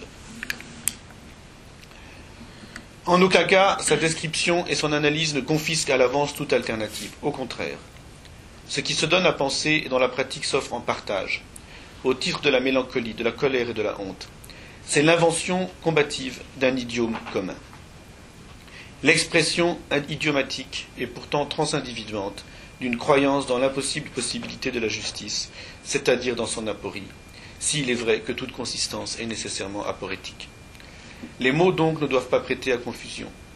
Si Bernard Stiegler s'inquiète de la décadence des démocraties occidentales, il n'en appartient pas pour autant à la famille de ceux que certains ont cru bon de devoir fustiger récemment, un peu rapidement, sous le nom de déclinologue. Au contraire, les affects par lesquels la pensée se laisse atteindre ne prennent leur sens au fil de l'écriture et de toutes les prises de parole publiques qu'à mesurer l'urgence d'une action. Quelle est cette urgence? Quelle doit être cette action? Leur compréhension suppose qu'on entende plus précisément ce que recouvre exactement l'exigence de la justice, outre le fait qu'elle se donne comme l'objet d'un désir infini. L'originalité de la, démarche de Bernard est que, rendue à ce point de son développement, elle engage un débat décisif avec ce qu'on a appelé les événements de mai 68. De l'exigence de justice, on pourrait penser en effet qu'elle a pour condition première l'affranchissement de toutes les formes d'autorité, familiale, scolaire, politique, religieuse, etc., en tant que celles-ci contraignent ou répriment l'individuation, qu'elle appelle, pour le dire dans des termes freudiens, la liquidation du surmoi. Et il est vrai que ce que l'on a appelé l'esprit de révolte de mai 68 ne fut pas étranger au rêve d'une telle liquidation. De cet esprit imprégné de la pensée de Marcuse, l'auteur de Mécréance et discrédit mesure et reconnaît l'héritage, notamment dans le troisième volume, L'esprit perdu du capitalisme. Mais il en marque aussi les limites, en proposant une toute autre pensée de l'articulation entre la politique, l'exigence de justice et le surmoi, quelque chose comme une définition de la justice qui se laisserait résumer dans les termes suivants d'une rare densité. Je cite ici, c'est une euh, euh, citation de Mécréance et Discrédit 2. L'âge politique, comme époque du processus donc je cite Bernard, hein. l'âge politique comme époque du processus d'individuation psychique collective et technique qui caractérise l'existence, c'est-à-dire le mode de vie propre à ceux que l'on appelle les humains, et comme époque typiquement occidentale de ce processus, et ce qui a institué, selon des règles chaque fois spécifiques, selon les principes politiques mis en œuvre, la critique du surmoi, c'est-à-dire de l'autorité. La justice ne se laisse pas penser indépendamment de l'autorité. S'interrogeant sur l'état de la jeunesse, sur la crise de l'autorité parentale, et plus généralement sans doute sur la crise de toute autorité, dans un contexte marqué par l'embrasement des cités à l'automne 2005, c'est dans cette perspective que Bernard Stiegler rencontre la figure d'Antigone. Dans ce qui oppose à Créon la sœur de Polynice, il retrouve d'abord l'opposition mouvante du droit et de la justice, c'est-à-dire les deux plans de l'existence et de la consistance. Antigone devient ainsi la figure de la transgression de la jeunesse. Elle est celle qui oppose à un droit figé le désir d'une justice plus originelle et irréductible à aucune des formes du droit qui prétendent l'incarner et la réduire. Ce faisant, elle met en œuvre cette critique de l'autorité, c'est-à-dire du surmoi incarné par Créon, dans laquelle devrait consister la condition de toute politique. A l'inverse, Créon se distingue par son refus de distinguer dans le droit écrit ce qui ne s'y réduit pas, c'est-à-dire ce qui ne saurait être réduit à la lettre de la loi, la justice. C'est une citation simple. Au désir d'Antigone, il oppose sa négation brutale et sans vergogne du plan des consistances. Il assure la défense du droit au prix de la pire des injustices, laisser un mort sans sépulture. Et pourtant, au terme de la pièce, et jusque dans son sacrifice, c'est pour finir Antigone qui fait autorité, c'est sa critique qui l'emporte, en tant qu'elle est, je cite Bernard, l'affirmation d'un sublime, l'affirmation sublime d'un vouloir vivre à mort, on le retrouve ici, celui que tu évoquais tout à l'heure, l'affirmation sublime d'un vouloir vivre à mort, mais dans la vergogne, comme expression la plus haute de la vie et tout près de la mort, là où la vie est à mourir, et comme ce sera le cas de Socrate, dans la justice. Il reste que l'essentiel de cette interprétation n'est pas là. Il se concentre dans le fait tragique, notre tragédie, que rien de la situation d'Antigone n'est transposable exactement sur la scène présente. Rien n'est identique parce que notre aujourd'hui est fait de la faillite de ce qui constitue la condition première de tout désir de justice, à savoir la reconnaissance de l'autorité qu'elle critique comme autorité, fût-ce pour en contester la légitimité. Si la justice se définit comme la critique du surmoi, rien ne menace davantage son désir, le désir de justice, que la disparition ou la liquidation de son autorité. Tel serait, selon Bernard Stiegler, en dépit de l'espoir de libération de toutes les formes d'oppression que les événements signifièrent, la grande faute ou la grande erreur de mai 68. Avoir pensé que l'on pouvait et que l'on devait se passer de l'autorité du surmoi sans savoir que du même coup, c'est la possibilité de sa critique infinie qui s'en trouvait supprimée, c'est-à-dire l'aporie du désir de justice. S'il est vrai par conséquent que c'est moins la justice même qui nous manque, elle fait toujours défaut par essence, que son désir, c'est à la jointure de celui-ci et de l'autorité qui devrait la rendre possible en tant qu'il la critiquerait que la pensée doit travailler. C'est la destruction du surmoi qu'elle doit analyser sous ses multiples facettes. De quel dysfonctionnement du principe de cohérence entre les trois brins de l'individuation constitue-t-elle le symptôme? Quelle est, dans cette faillite, la part des mutations les plus récentes du capitalisme, de l'évolution des technologies industrielles et notamment des technologies de l'esprit? Comment réintroduire dans nos vies menacées de désaffection et d'incrédulité notamment dans toutes les formes d'autorité qui s'offrent à nous, le défaut de la justice, qui est sa consistance même? Une grande partie des développements des deuxième et troisième tomes de Mécréance et Discrédit y sont consacrés. Il n'est pas possible d'en restituer ici toute la complexité, mais je voudrais souligner au moins une chose, qui me semble donner à l'écriture de Bernard sa singularité, signer son idiome, en quelque sorte, et sans laquelle l'idée d'une justice en défaut, qui nous sert ici de fil conducteur, n'est pas compréhensible. Elle tient à l'articulation de plusieurs formes d'attention, qui se distinguent par la nature de l'objet sur lequel elle, se porte. Trois formes d'attention sont requises, dont je donnerai quelques exemples pour conclure. La première décèle et décrypte des symptômes. Elle s'attarde sur des cas singuliers, qui sont le plus souvent ce que l'auteur de Passer à l'acte appelle précisément des passages à l'acte. C'est ainsi que dans Aimer, s'aimer, nous aimer, la réflexion a pu prendre appui sur la tuerie perpétrée par Richard Dern à la mairie de Nanterre. Dans Mécréance et Discrédit 2, les sociétés incontrôlables d'individus désaffectés sur l'infanticide commis par les époux quartiers. À chaque fois, les cas singuliers sont l'effet signe de la misère symbolique, spirituelle ou encore politique qui fait l'objet de la pensée. Mais ils attestent encore autre chose. Ils témoignent, et c'est la signature de ces livres, ils témoignent de ce par quoi la pensée se laisse délibérément affecter, ce dont elle s'efforce de transindividuer l'affectation dans un mouvement où se rejoignent la mélancolie, la colère et la honte. La seconde forme d'attention que la pensée exige consiste dans la mémoire active et la discussion critique d'un travail théorique dont les traces écrites appartiennent de plein droit à ces hypoménata grâce auxquels nous nous individuons. L'individuation que les livres de Bernard Stiegler transindividuent ne se résume pas aux affects précédemment identifiés elle se fait aussi dans et par la théorie, c'est-à-dire dans l'invention d'un idiome singulier, celui que parlent ces livres, qui n'existe que par la différence, l'écart, la déviance qui le distingue d'autres idiomes théoriques, ceux de Husserl depuis la technique et le temps, de Simondon de façon quasi permanente, de Heidegger, de Nietzsche de façon plus secrète, de Marx et Freud intensément, de Deleuze, de Foucault, de Lyotard, de Derrida plus que jamais, de Marcuse et de tant d'autres. C'est pourquoi la consistance de la justice est aussi et indissociablement celle de la théorie. Reste une dernière forme d'attention qui donne à l'ancrage de son travail dans la langue technique de la phénoménologie, notamment celle des leçons sur la conscience intime du temps, une orientation singulière. Celle qui se porte avec étonnement, sinon émerveillement et fascination sur les possibilités inouïes qui, au-delà de leur usage, que, au-delà de leur usage, la pratique de ces objets de l'expérience, que sont les objets techniques, la télévision, le téléphone mobile, le réseau Internet, etc., devrait pouvoir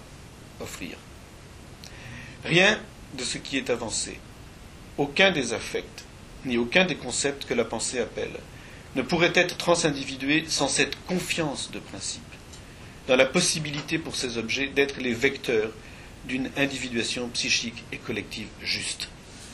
Sans la croyance que, alors même que la société semble dramatiquement désajustée du système technique, un ajustement futur auquel Bernard Stiegler donne dans Mécréance et Discrédit le nom de double redoublement épocal pourrait encore venir. C'est de cette croyance, sans laquelle aucun nous à venir ne pourrait être espéré, que se soutient en dernier ressort le désir de justice. Alors même que livre après livre, la pensée décrit la misère qui nous menace, elle investit dans le même geste les objets techniques de la promesse de ce double redoublement. Telle serait la clé de voûte de l'édifice. Si la justice comme consistance est l'objet d'un désir infini, si elle est toujours en défaut, c'est qu'elle a, au bout du compte, la structure de cette promesse. Merci. Merci beaucoup, Marc. Euh, il y a beaucoup à dire. Tu m'as adressé une question très précise. La deuxième est celle de la promesse, évidemment. Et bien sûr, la, deuxième est celle de la promesse. Elles sont très liées en réalité, je crois. Euh, la première étant l'ordre et la généalogie des consistances. Deux questions très très très difficiles. Euh, avant de, avant d'essayer de, de, les honorer euh, et d'en répondre, je voudrais, euh, puisque tu as souligné que c'était magnifique pour moi d'écouter ça, parce que j'ai découvert quelque chose sur mes livres. Ça, ça me surprend davantage, mais bon. Ah si, mais comme tu le sais bien, on est enfin, on n'arrive pas à se lire, donc euh, j'ai découvert quelque chose sur, euh, enfin, dans ce que tu as dit sur euh, ce qu'on pourrait appeler mon idiome passionné, mon, rapport à la, l'affectation de l'écriture, mon, affectation, avec tout ce que ça peut avoir aussi d'ailleurs d'affecter, et toutes les questions que ça pose.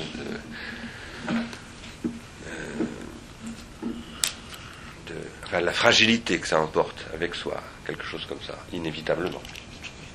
Les, immenses questions que pose la passion, euh, qui sont, moi, d'une certaine manière, je pose, et je crois que de ce point de vue-là, mon relation plus ou moins secrète avec Nietzsche passe par là fondamentalement. Un jour, j'ai dit à Georges Collins, je philosophe en colère. Euh, je ne dis pas qu'on est forcément en colère pour faire de la philosophie, mais c'est vrai que c'est ce qui me fait philosopher. Et en même temps, un jour, j'avais écrit un article qui n'a jamais été publié, qui était un article de réponse à un article de Dominique Lecourt, qui, qui était paru dans Le Monde, signé avec François Evald contre José Bové. Je trouvais un, article très problématique pour moi, même si je pouvais en comprendre certains aspects. Et j'avais écrit un autre article qui s'appelait La colère de la pensée, euh, où j'essayais de, où je, disais dans cette, il jamais paru cet article parce qu'il devait sortir le 11 septembre 2001. Donc euh, l'actualité l'a évacué. Mais j'essayais de, dire dans une attitude extrêmement classique, on ne peut pas penser en colère. Puis je me suis aperçu après que je, ne pensais de plus en plus qu'en colère. Donc euh, voilà. Hier, il faut que vous sachiez que hier, euh, Marc et moi avions une conversation téléphonique qui a été coupée d'ailleurs, parce que j'étais dans un TGV par, la technique. Et, nous parlions de la peur, puisqu'il a fait lui-même deux interventions, dont une que j'avais malheureusement pas, pu suivre dans notre séminaire qui s'appelle Trouver de nouvelles armes au collège. Il a fait une intervention tout récemment, mercredi dernier, sur la peur. Nous avons une discussion sur la question de l'affect de la peur et de la pulsion. Et nous disions hier euh, au téléphone, il faudrait que nous commencions à faire une typologie, phénoménologie, euh, généalogie des affects et d'un rapport entre l'affect et la pulsion, car c'est une des grandes questions de la philosophie. Pourquoi est-ce que Platon, euh, comme ça, pousse le corps du côté de la passion hein C'est parce qu'il il repousse ce que Aristote appelle les pathémata, c'est-à-dire les pathémata tels que les sophistes les exploitent dans des techniques de l'affection, qui sont aussi des techniques de la pulsion, c'est-à-dire de la régression. Et évidemment, euh, j'ai été vraiment euh, formidablement euh, affecté, si je puis dire, parce que tu viens de dire de mon rapport aux affects, de la manière dont je, suis affecté, aussi désaffecté, et affecté de ma désaffection, et de la désaffection des autres. vraiment, ça a été très très sensible et très, très touchant pour moi. Avant de venir vers les deux questions qui sont colossales quand même, hein, euh, je voudrais parler du fait divers que j'ai. Euh, des faits divers. Puisqu'il y a des, effectivement, dans tous mes livres, depuis Aimer, s'aimer, nous aimer, il y a toujours des faits divers. Dirais juste en passant d'ailleurs, hein, dans une espèce de, comme ça, d'incise, pour peut-être y revenir plus tard, qu'il y a très longtemps, il y a 30 ans, euh, pas tout à fait 30 ans, j'ai développé le concept de diversalité. Un peu contre Hegel, précisément. Euh, et contre l'universalité. J'ai essayé de soutenir, et j'y reviendrai un jour, qu'il faut penser ce que j'appelais à l'époque le diversel. Pas simplement le singulier. Parce que le fait divers, c'est du particulier, c'est pas du singulier. Ça suppose du singulier. Il faut qu'il y ait un noyau de singularité pour que ça accroche, pour que ça fasse euh, la terrible histoire de cette famille quartier qui me rend malade à chaque fois que j'y pense. C'est une histoire atroce. Ces gens sont en prison en ce moment, Ils sont à la prison de Beauvais, maison d'arrêt de Beauvais. Ils sont en attente de leur cassation. Et leurs enfants, dont une est morte c'est un fait divers, c'est-à-dire particulier, en dessous duquel la, machine médiatique a, éliminé cette singularité, mais en dessous duquel il y a une singularité terrible. Et moi j'essaie de faire droit, et de, l'auteur aurait dit de témoigner de cette singularité, qui m'affecte, et qui est la mienne. Sinon elle ne m'affecterait pas. Il y a toujours des faits divers depuis tout, depuis 2000, euh, je ne sais plus combien, 3 dans tout ce que j'ai écrit, il y a toujours au moins un fait divers qui articule le propos. En effet. Dans le tout dernier, euh, euh, la télécratie contre la démocratie, on dirait bah, c'est l'assassinat de Ilan Halimi. C'est terrible d'ailleurs d'appeler ça un fait divers. Mais c'est un fait divers. Dans la rubrique, euh, dans la rubrique qui a inventé ce concept de fait divers, qui date très précisément de 1865, l'affaire Tropman il y a toute une histoire à faire de la fabrication du fait divers.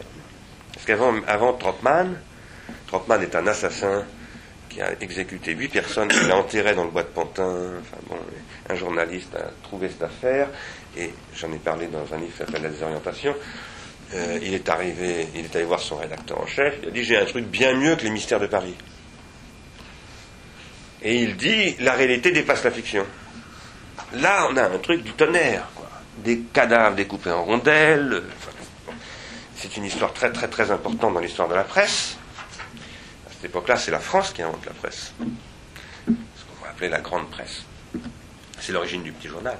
Puisque entre la découverte des cadavres au bois de Pantin et l'exécution, la, guillotine, la décapitation de Tropman, qui est donc l'assassin, euh, il s'est passé trois mois et l'instruction a été faite par le journaliste enfin par, un juge bien entendu, mais euh, sous pression. Alors l'affaire d'Outreau, etc. on découvre, semble-t-il, on a découvert l'année dernière que, mais ça fait, ça, fait, ça fait 150 ans que cette histoire dure et que personne ne travaille là-dessus. Bon, et c'est une question de justice, là. Hein. La justice à l'époque du fait divers. Cela étant, dans la télécratie de la démocratie, je dirais que le fait divers s'appelle Ségolène Royal Nicolas Sarkozy ça s'appelle aussi Ilan Halimi. Il se trouve que Sarkozy parle de l'assassinat d'Ilan Halimi, bien sûr. Il s'en empare, il l'instrumentalise de manière honteuse, puisqu'il utilise la, tuerie par ces, monstres que sont les, assassins d'Ilan Halimi. Ce sont d'authentiques monstres.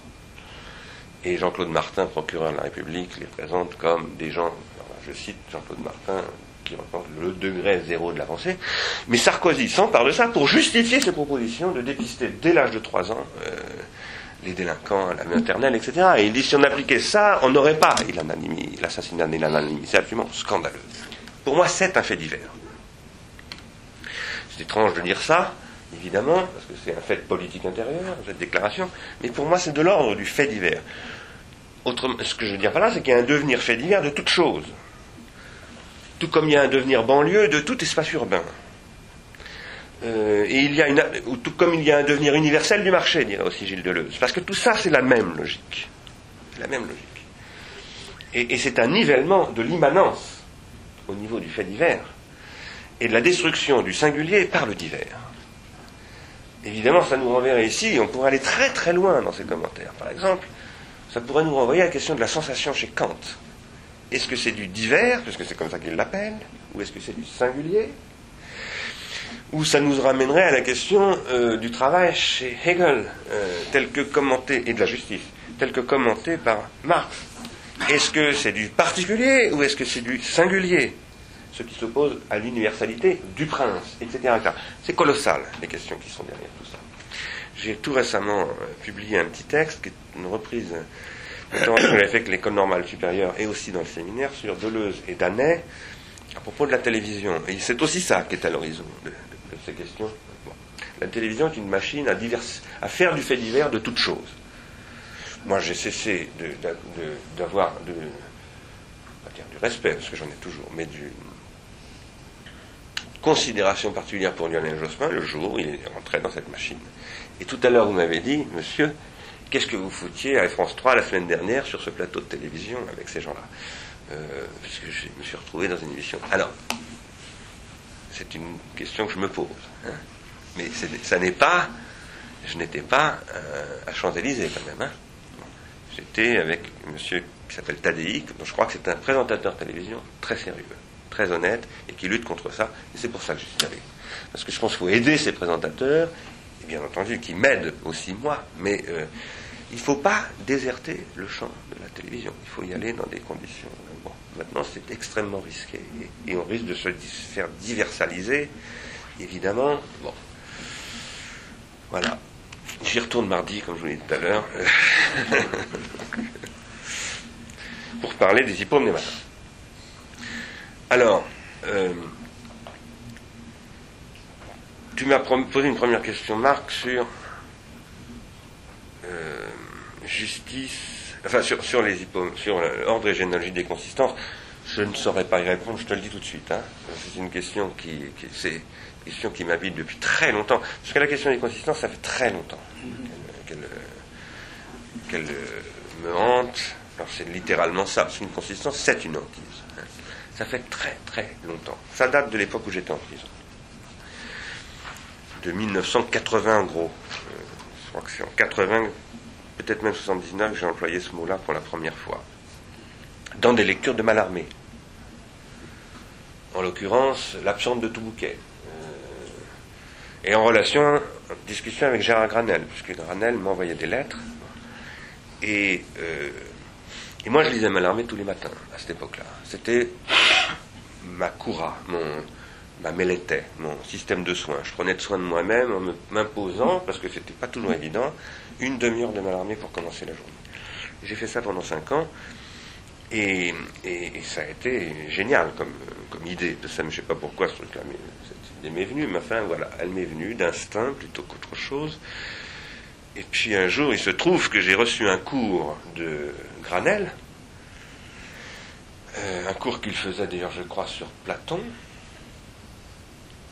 Je ne me souviens plus, parce plus, j'ai suivi plusieurs cours de Granel euh, grâce au téléenseignement que je défends euh, au CNED, Centre national de à l'époque, ça s'appelait téléenseignement. L'éducation à distance, maintenant ça s'appelle comme ça. Moi, j'étais inscrit au, Centre national de téléenseignement, CNTE, ça s'appelait comme ça. Et, par une chance extraordinaire pour moi, les profs de philo, euh, pour des raisons militantes et politiques, grâce à Granel, de l'UFR de philosophie du Mirail, de Toulouse-le Mirail, avaient, décidé, dit nous devons faire du téléenseignement. Granel l'avait imposé. Et donc, moi, j'avais eu droit au cours de Annick Jolin, Eliane Escoubas, de Gabot et Granel. Et, un jour, je suis tombé sur euh, un commentaire de, cette phrase fort célèbre euh, de Mallarmé, où Mallarmé parle de l'absente de tout bouquet. Une fleur, point, l'absente de tout bouquet, etc., etc. La consistance de la fleur. Bon. Euh, ça n'était pas pour moi l'aidos de la fleur dont il s'agissait là. Même si c'était aussi l'époque où je commençais à lire Husserl et je commençais à essayer de comprendre de quoi il s'agissait sous le titre de l'aïdétique. J'en suis expliqué dans Passer à l'acte. Moi, j'ai vécu l'emprisonnement comme ce que j'ai appelé une phénoménologie objective.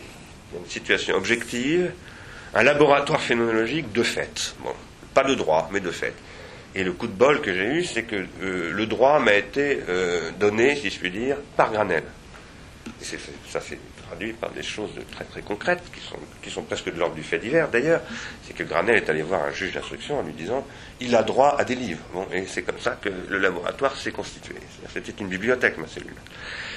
Et c'est là-dedans qu'est sorti ce concept progressivement de consistance, par défaut d'existence, parce que la situation me privait du droit d'exister. C'est ça la prison. On vous prive du droit d'exister. Puisqu'exister, ça veut dire signifier, transindividuer, euh, participer à l'individuation psychique de soi par l'individuation collective. Vous êtes prévu, de, du collectif, c'est ça l'emprisonnement. Vous êtes coupé du collectif, sauf à vous retrouver dans le collectif de la prison, qui, qui n'est pas un collectif, qui est une horreur. Enfin, pas toujours, cela dit, hein, mais très souvent. J'ai théorisé euh, tu as dit consistant de la justice, c'est-à-dire aussi de la théorie. Euh, la, fin, oui.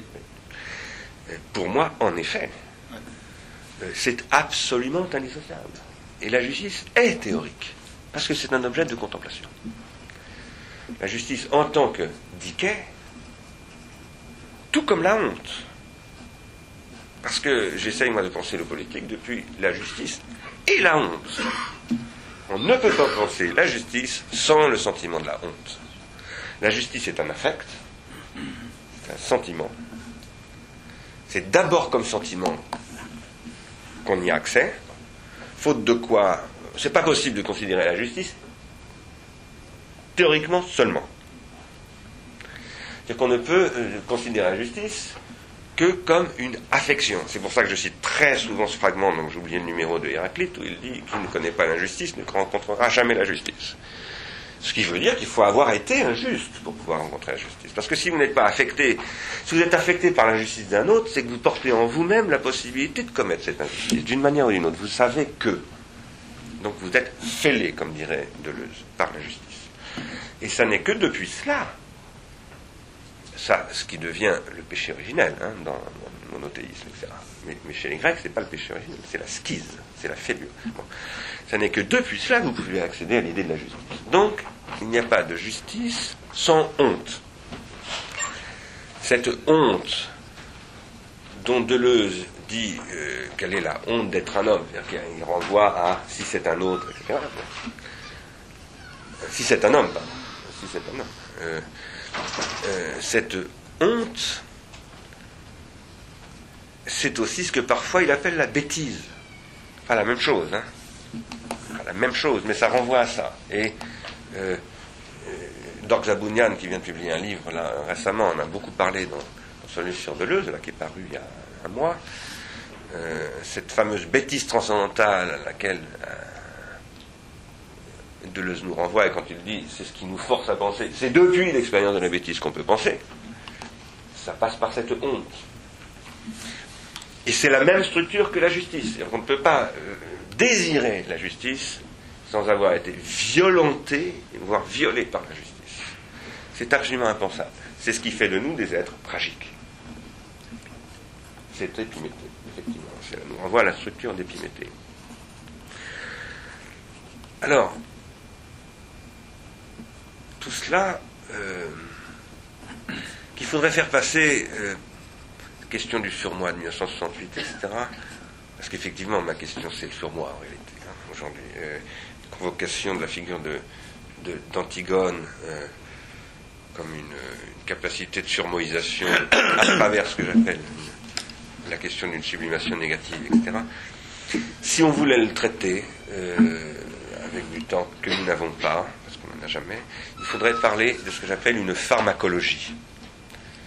Je ferai une conférence bientôt à l'hôpital Marmottan, euh, lundi 29, la prochaine, à l'invitation de Marc Valeur. L'hôpital Marmottan, vous le savez sans doute, c'est l'hôpital de Olivenstein, donc qui est un hôpital spécialisé dans la question de la toxicomanie. Aujourd'hui, les toxicologues de, de, Marmottan travaillent plus simplement sur l'héroïne, euh, les drogues, etc. Mais ils travaillent aussi sur le jeu vidéo, sur euh, toutes sortes de choses. Nous avons organisé avec Marc l'année dernière une réunion euh, au théâtre de la colline sur, nous, appelons nous avons appelé Souffrance et consommation de deux, psychiatres, dont Marc Valeur, où on parlait de la consommation. On, parlait des quartiers, là, en l'occurrence. Hein. comme d'une toxicomanie. Et moi je pense que nous sommes à l'époque d'une toxicomanie généralisée, que la, politique, celle de Ségolène Royal et celle de Nicolas Sarkozy, exploitent des toxicomanias, des toxicomanies, des maladies graves, très dangereuses, très dangereuses. Mais j'ajoute, dans le troisième tome de Microsyndistrie, c'est que la toxicologie, la, pharmacologie, euh, la dépendance, l'addiction, ce sont les structures de base du désir. Et que le surmoi est une structure toxicomaniaque. On peut être toxicomane de la loi. Euh, ce qui peut conduire évidemment dans ces figures euh, les plus inquiétantes que en 1953 Marcuse analyse de manière absolument géniale même si je critique énormément ce texte, parce que ce troisième tome de Mécanique c'est une critique de Marcuse, et j'essaye de montrer pourquoi ça dérape totalement, et que c'est une catastrophe, ce dérapage. Mais en même temps, c'est absolument génial. En 1953, Marcuse dit Nous sommes à l'époque du surmoi automatique. Et il montre qu'un surmoi automatique, c'est un surmoi sans autorité. Mais très très autoritaire en revanche. Et donc il dénonce une, dérive sécuritaire qu'il voit venir. Alors qu'en 1953, aux États-Unis, on ne voit pas du tout venir ça. Hein c'est une force de la pensée de Marcus, quand même, à laquelle il faut rendre hommage. C'est dans le contexte de ces questions que euh, euh, je, travaille effectivement, en particulier dans le deuxième tome, la société incontrôlable d'individus désaffectés, autour de la question du désir de la justice, en posant que la justice n'est possible qu'à être désirée. Il n'y a de justice possible que comme désir. Et qu'évidemment, ce qui est très très grave, c'est que nous vivons une époque où euh, le capitalisme est ce qui, exploitant le désir, l'a détruit, et donc détruit le désir de justice, et donc la justice, et donc la croyance dans la justice. Et évidemment, ce mot de croyance est fondamental. Une des choses que je partage avec Gilles Deleuze là aussi, et je crois avec Nietzsche, et avec les lectures que Marc Crépon a fait, c'est qu'il nous faut une nouvelle croyance. En ce moment, je travaille sur, j'en ai un tout petit peu parlé à la Sorbonne la semaine dernière dans une conférence que j'y ai faite à l'invitation de Marc Jiménez, je travaille sur la question de la mystagogie. Parce qu'il n'y a pas de croyance sans mystagogie. Un objet de croyance est forcément et structurellement mystérieux. On ne peut croire que dans le mystère. Et moi je pose que toute, je viens vers ta question, hein, toute euh, science est mystagogique. Parce qu'une science est axiomatique. Et les axiomas font partie. Ce sont des mystères. Le vraisemblable n'est pas l'aletheia, dit Aristote, comme Aubin l'a très bien commenté. Et le vraisemblable est un objet de mystère. C'est bien pour ça que le, le sophiste peut s'en emparer et développer toute une technique de la, de la, vraisemblance, une technique de la production de la vraisemblance, ce qu'on appelle le pitanon, c'est-à-dire l'art de la persuasion, de la vraisemblance, de, en, jouant évidemment les mystères. Et les mystères, c'est très dangereux. Donc, toute. Euh, pourquoi Mitterrand avait un, une astrologue euh, Pourquoi euh, Toutes ces questions de croyance renvoient évidemment toujours au mystagogue au, sens, au plus, les plus dangereux, les plus effrayants, les plus manipulatoires, etc. Tout ça forme l'horizon de la question des consistances. Les consistances sont mystérieuses. Ce qui consiste n'existe pas. Et à partir du moment où ça n'existe pas, c'est un mystère. Moi, j'ai formé cette question, cette théorie de la consistance, je disais en lisant Malarmé, euh,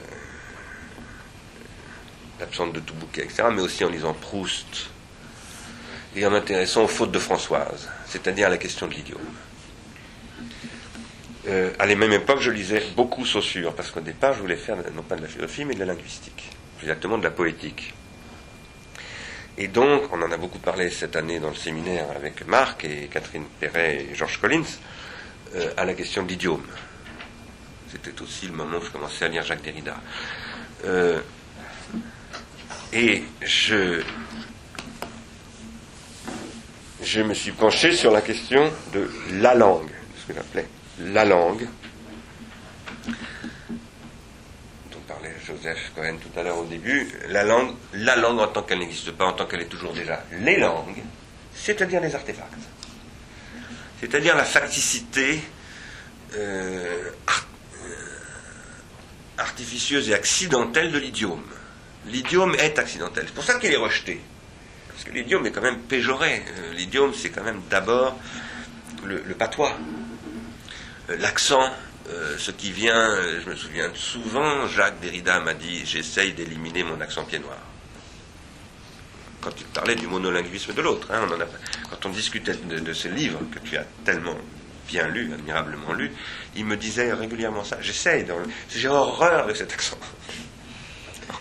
Et j'essaye de m'en débarrasser. Et ça ressortait à chaque fois qu'il était en colère. exactement. Chaque fois qu'il entrait en colère, l'affect faisait revenir l'idiome pied noir. Ça partait dans les aigus. Oui, oui, oui. Et, bon, moi, l'idiome est ma, est ma question fondamentale. Hein. L'idiome, c'est-à-dire le singulier. Mais le singulier en tant qu'il est toujours déjà particulier, partagé, euh, euh, patois, euh, et, devient fait divers. Diversalité. C'était pour ça que j'ai parlé de diversalité. Alors, ça, euh, c'est venu de la langue pour moi. Et, puis, euh, c'est passé. Là, je fais une espèce de généalogie, si je puis dire, des, une généalogie personnelle de ma généalogie des consistances. C'est passé par Husserl. Parce que grâce à Derrida et à Granel, mais par des voies différentes. Granel, c'était le spécialiste de Husserl pour moi à l'époque. Hein. C'était l'article d'Encyclopédie universaliste, c'était signé Granel. Euh, les, grands, le sens du temps et de la perception chez Husserl, le grand livre pour moi de Granel. Pas facile, hein, d'ailleurs, ces bouquins-là. Euh, bon, mais c'est Granel qui m'a poussé d'un côté. Je dit, c'était un, Husserl heideggerianisé. Hein. Pas forcément. Je, sentais déjà à cette époque fallait faire gaffe. Hein, euh, et puis, il y avait euh, La voie le phénomène de, de Derrida. Et ça, ça m'a incité, évidemment, à lire, donc, les recherches logiques je me suis quand même cassé la tête souvent, hein, parce que lire la recherche logique tout seul, comme ça, c'est pas de la tarte. Hein. Surtout quand on ne comprend pas l'allemand. Ce que j'ai quand même essayé de faire. Donc, euh, j'ai essayé, euh, après coup, hein, sorti de prison, de relire tout ça un peu dans l'idiome allemand. Moi, je lisais pas l'allemand. Euh, et ça a commencé, cette question d'inconsistance, je dirais philosophiquement poursuivi en justice euh, par donc la question de l'idéation chez Husserl. C'est-à-dire le fait que dès que je parle, j'idéationne, si je puis dire. Je n'idéalise pas encore, mais j'idéationne déjà. J'ai autrement dit euh, des phénomènes de euh, ce que j'appelle maintenant, mais à l'époque je ne connaissais pas si bon nom, transindividuation je transindividue déjà. Il faut faire une lecture croisée, Husserl, Simondon, sur cette question. Euh, c'est absolument fondamental. Si j'avais le temps d'avoir m'encadrer des thèses, je ferais un appel aux étudiants pour faire ça, une thèse sur recherche logique et théorie d'individuation chez Husserl, chez, chez Simondon. Ça serait vraiment très très très important. En tout cas, euh, la question de la consistance et de son ordre et sa généalogie, pour moi, ça a commencé par la consistance du linguistique. Disons, euh, on dirait du logique, pas simplement du linguistique. Et évidemment, c'est toute la question. à un moment donné, déjà, où, qu'en est-il du rapport entre logos et glossa Et de, l'accidentalité euh, de la langue. Ça, c'est le sujet de Jacques Derrida à proprement parler, puisqu'il l'a il a souvent dit en public, euh, en particulier quand a publié Le problème de la Genèse de la philologie de Husserl, il a expliqué que euh, lui, ne voulait pas travailler sur Husserl, il voulait travailler sur Joyce. Et, enfin, pas simplement sur Joyce, sur la question de l'idiome, de la littérature, etc. Et c'est Hippolyte qui était en train à cette époque-là de faire une, une Husserlianisation de l'école normale supérieure, qui l'a poussé à lui dire il faut vous bossiez sur. Euh, c'est comme ça qu'il s'est retrouvé à traduire l'origine de la géométrie. C'est ça l'histoire euh, accidentelle de, la voie et le phénomène. C'est un accident. Et ça, Derrida était très très clair là-dessus. Bon, et, évidemment, c'est là que Derrida pose que la langue, c'est les langues, et ça ne se réduit pas aux logiques de, de l'idétique de Husserl. En tout cas, moi, je suis rentré là-dedans comme ça. Euh, et euh, et pour aller vers ta question, parce que je ne voudrais pas abuser, temps de réponse euh, vers ta question qui est la justice est-elle première dans ce champ de consistance? Eh bien, je dirais oui.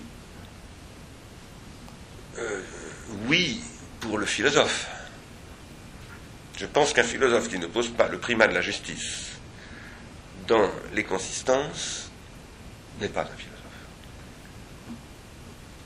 Je pense que le philosophe est l'affecté, et celui qui est affecté par l'injustice.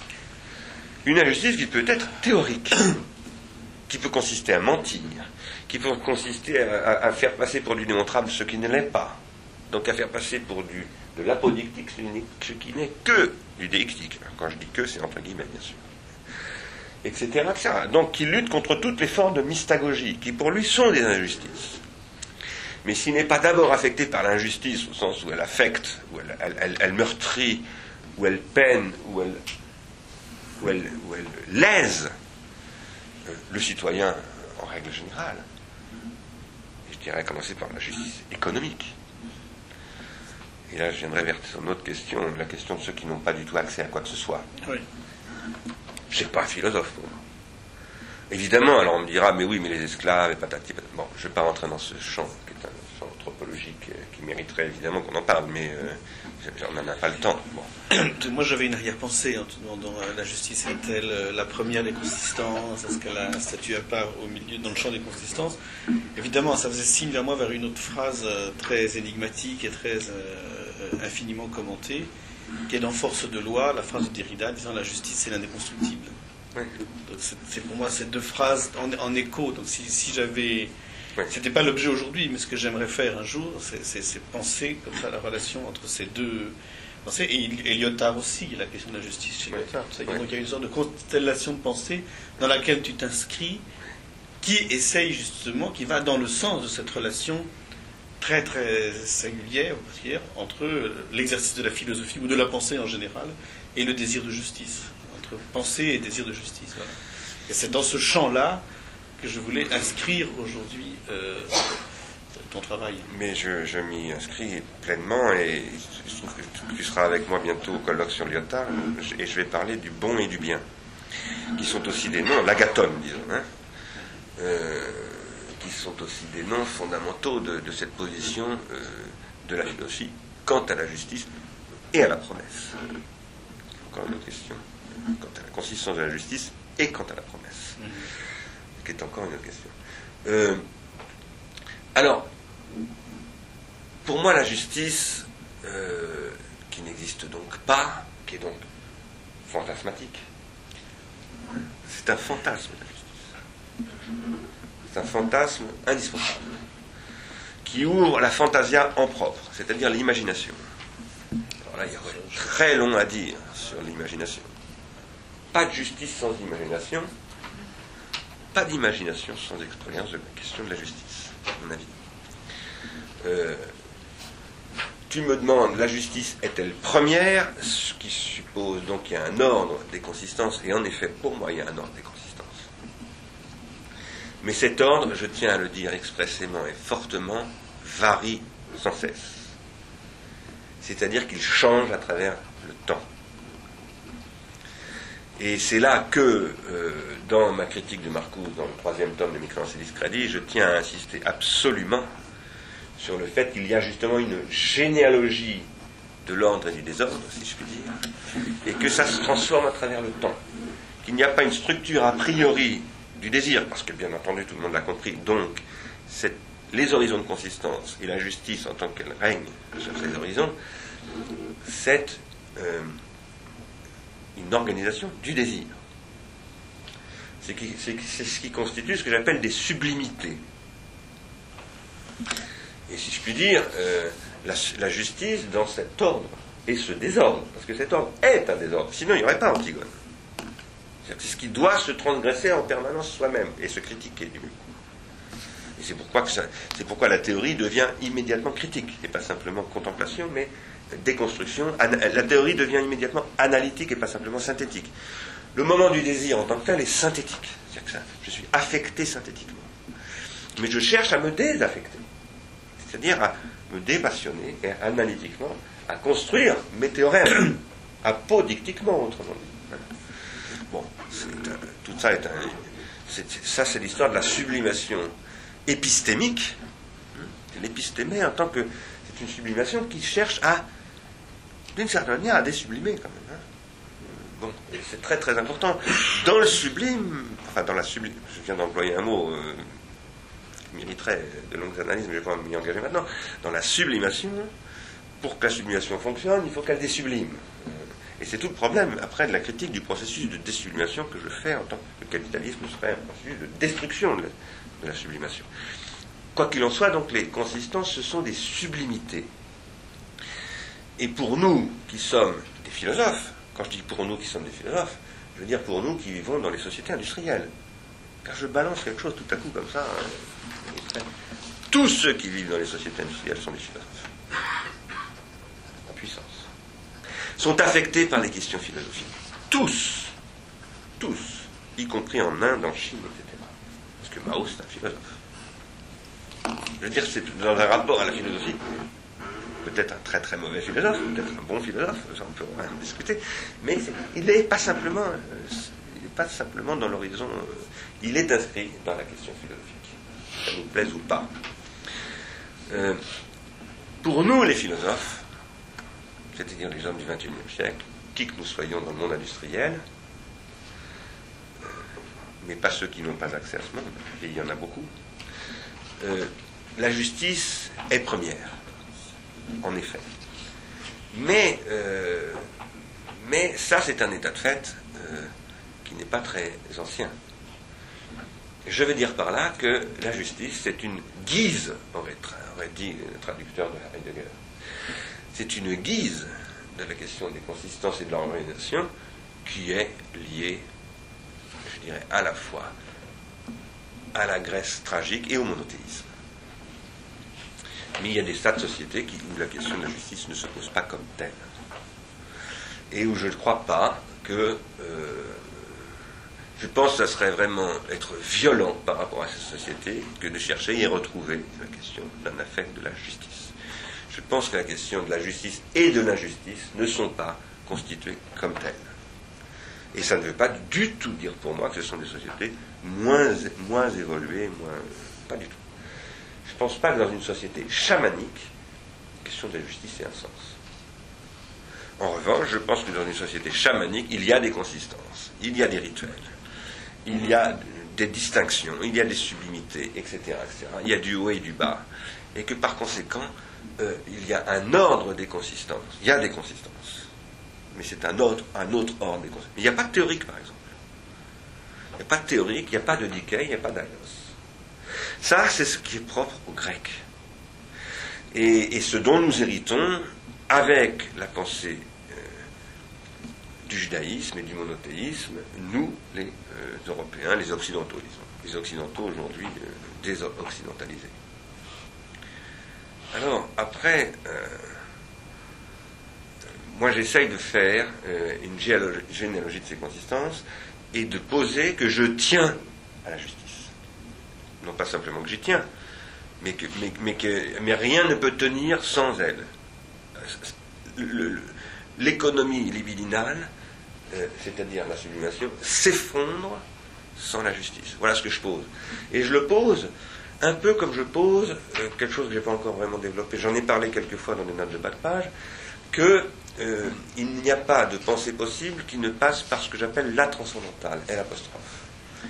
Je veux dire par là que nous sommes hantés par le transcendantal, même si nous sommes maintenant dans l'immanence, et ça c'est ce que je crois.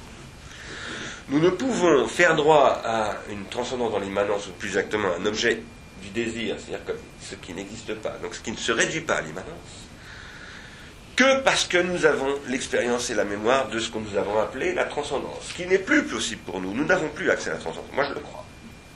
Mais ça, ne veut pas dire que nous ne sommes pas hantés par la transcendance. Eh bien, je pense qu'il en va de la justice d'Antigone de la même manière.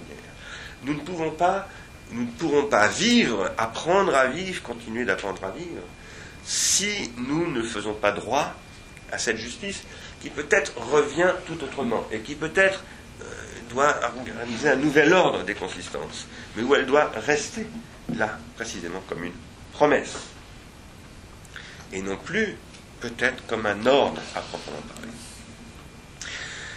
La semaine prochaine, dans 15 jours, je, parlerai dans le colloque, c'est la semaine prochaine, dans le colloque de la disparition de la bourgeoisie.